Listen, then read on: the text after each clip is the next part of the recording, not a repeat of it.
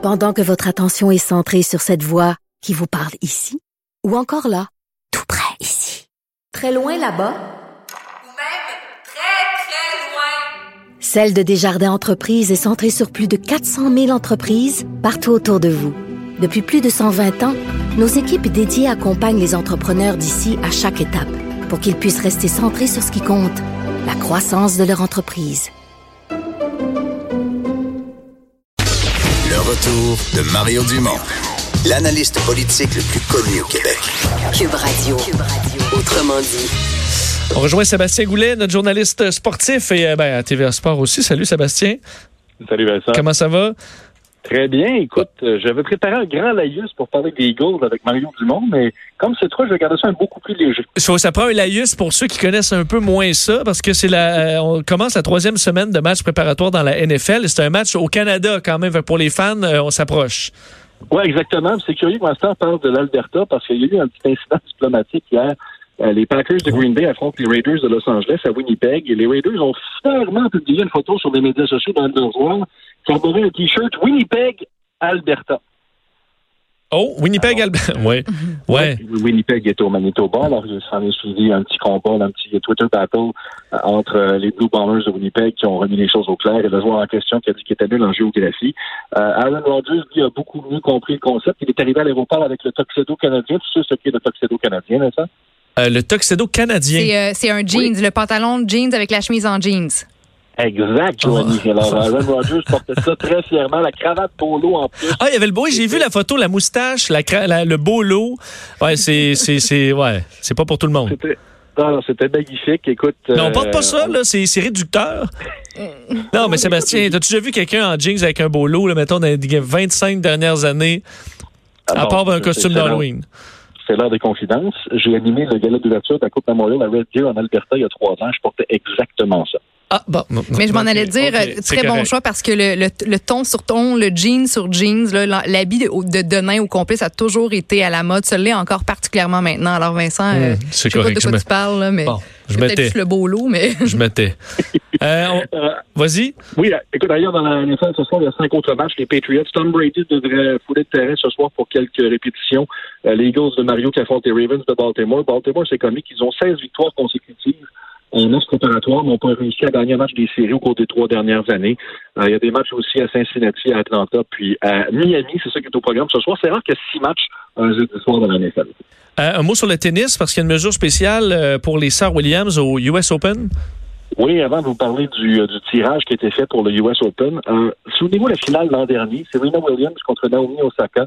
Euh, Williams a été puni à trois reprises par l'arbêtre Carlos Ramos. Tout d'abord un avertissement euh, parce qu'elle avait reçu des conseils prétendument de son entraîneur. Ensuite, un point de pénalité quand elle a fracassé sa raquette. Puis il lui a carrément enlevé un jeu quand elle l'a traité de voleur en lui disant qu'il lui volait des points. OK. Euh, cet arbitre-là n'officiera aucun match des sœurs Williams au US Open 2019. Euh, C'est l'association de tennis américaine qui a annoncé ça en disant il y a 900 autres matchs prévus au tournoi.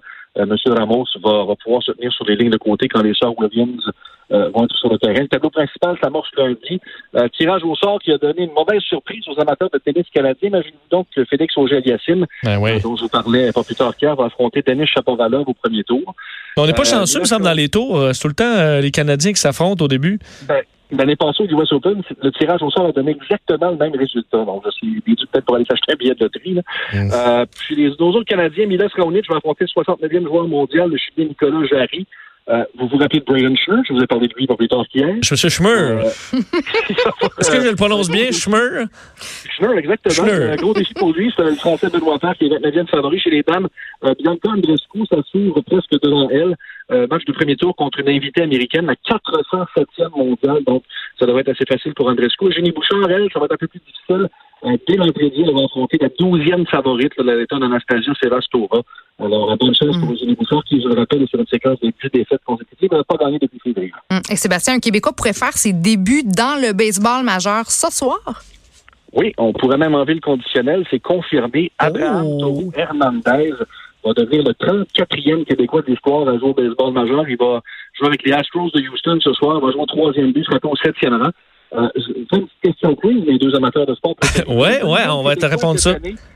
C'est le deuxième Québécois cette année à fouler les terrains des ligues majeures. Qui a été le premier? Cette année? Oui.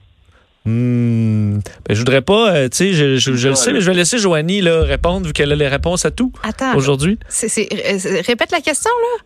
C'est une colle. Il y a un autre Québécois qui a foulé le terrain des Ligues majeures pour la première fois cette année. Qui est-il? Eh, j'en ai aucune idée. Indice, il est né à Montréal et son père joue au baseball.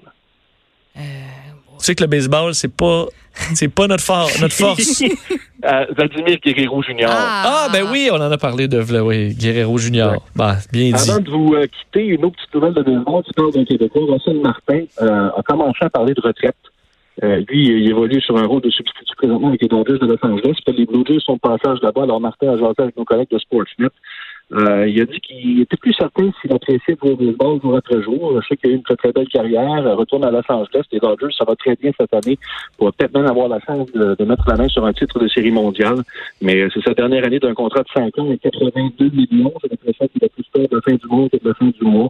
Il va peut-être euh, décider de se retirer, lui, en, en grande gloire. Bon, on va surveiller ça. Sébastien, merci beaucoup. Merci, on se parle demain. À demain, Sébastien Goulet, journaliste sportif à TVA Sport.